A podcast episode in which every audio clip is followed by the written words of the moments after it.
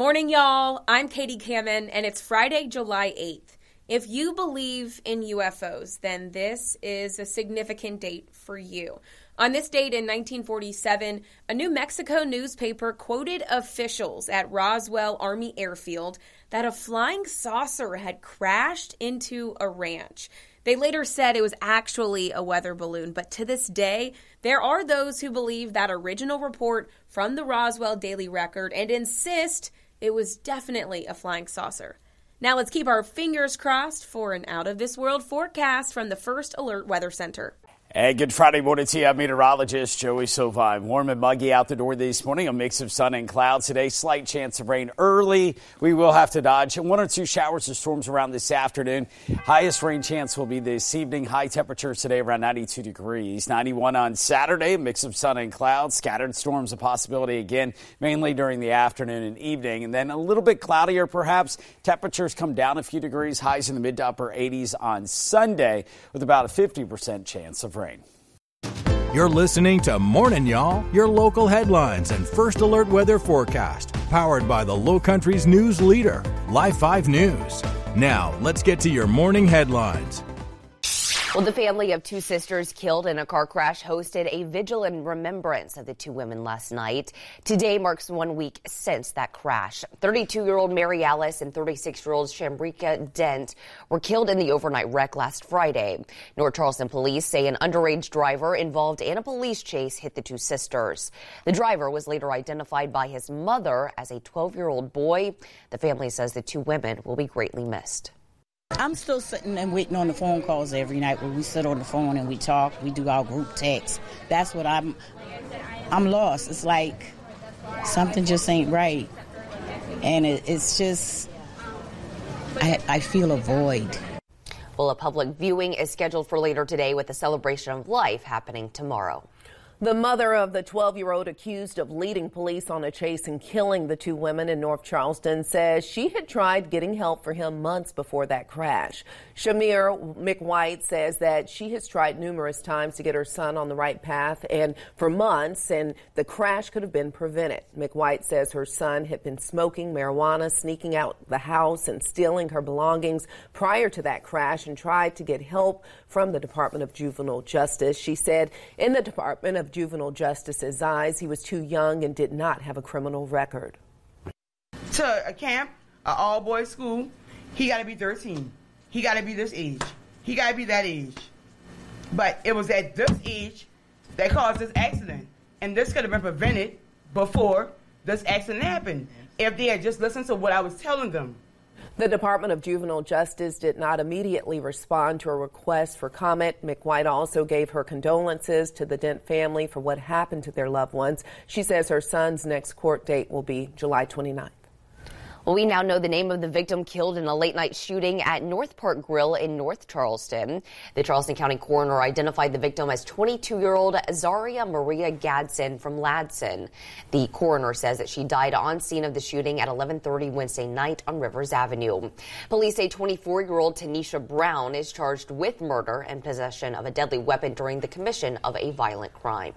We're also learning the name of the person found dead in a shed in Moncks Corner. The Berkeley County coroner has identified them as 24 year old Ravonta Dees of North Charleston. Now, according to the Berkeley County Sheriff's Office, just before midnight Tuesday night, deputies got a call about an injured teen. While investigating how that teen was injured, the Sheriff's Office says deputies responded to Black Tom Road and found a shed that appeared to have been set on fire. Dees was found dead inside that shed. According to the sheriff's office, an investigation is underway to determine the cause of death. The state law enforcement division has been called in to help with the investigation.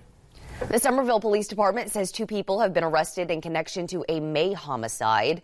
Officials say Jasmine Jacques and James Bell both face a murder charge. The two were taken into custody from with assistance from the U.S. Marshal Service and Goose Creek Police Department.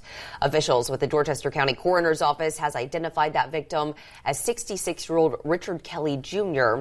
The coroner says the autopsy revealed the manner of death was a homicide.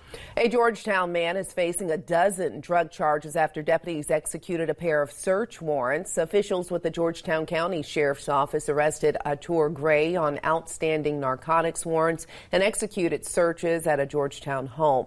The 12 charges include two counts of trafficking heroin. Now, deputies say during that search, the agents reported large amounts of heroin along with pills, crack cocaine, and marijuana. Officials say Gray was out on bond for several other drug charges he faced. In just a few hours, hundreds of cyclists will begin their almost 300 mile bike ride across our state to raise money and awareness for Alzheimer's. The group will begin their three day journey in Simpsonville and will finish over the Ravenel Bridge in Mount Pleasant. Live 5's Lauren Quinlan joining us live with more. The Ride to End Alzheimer's South Carolina started in 2009, and their goal each year is to raise money to help continue efforts to find a cure for the disease. The Ride to End Alzheimer's South Carolina, formerly known as A Ride to Remember, started out with 20 riders raising $16,000. Now, over a decade later, they have raised nearly $800,000 this year alone, and they have a goal one day to reach 1 million. The money raised by the ride will help continue the Alzheimer's Association's research to find the right treatment and prevention for Alzheimer's and other dementias. It will also be used to help care and support people and their families facing the disease. William Sweezy was a part of the first ride ever in 2009 and knows firsthand what it's like supporting a loved one battling dementia. It comes down to what the funds do to help Alzheimer's. So there's two things that the association does that incredible support for the families, 24-hour hotline, and then to help uh, raise money for research. So currently there are zero survivors of Alzheimer's. So we want one. The group is limited to road cyclists, but a virtual challenge option is open to casual bikers, mountain bikers, and spin enthusiasts. The challenge is free and will remain open until the end of the month. Cyclists will finish their ride right over the Ravenel Bridge here in Mount Pleasant on Sunday. If you're looking to donate to the Alzheimer's Association, visit our website at live5news.com and click on this story. Reporting live in Mount Pleasant, Lauren Quinlan, Live 5 News. Celebrating a birthday today, singer Steve Lawrence is 87. Celebrity chef Wolfgang Puck, he's 73. Actress Anjelica Huston is 71. Actor Kevin Bacon turns 64. Country singer Toby Keith is 61. Actor Rocky Carroll of NCIS is 59. Actor Michael Weatherly from TV's Bull, he's 54.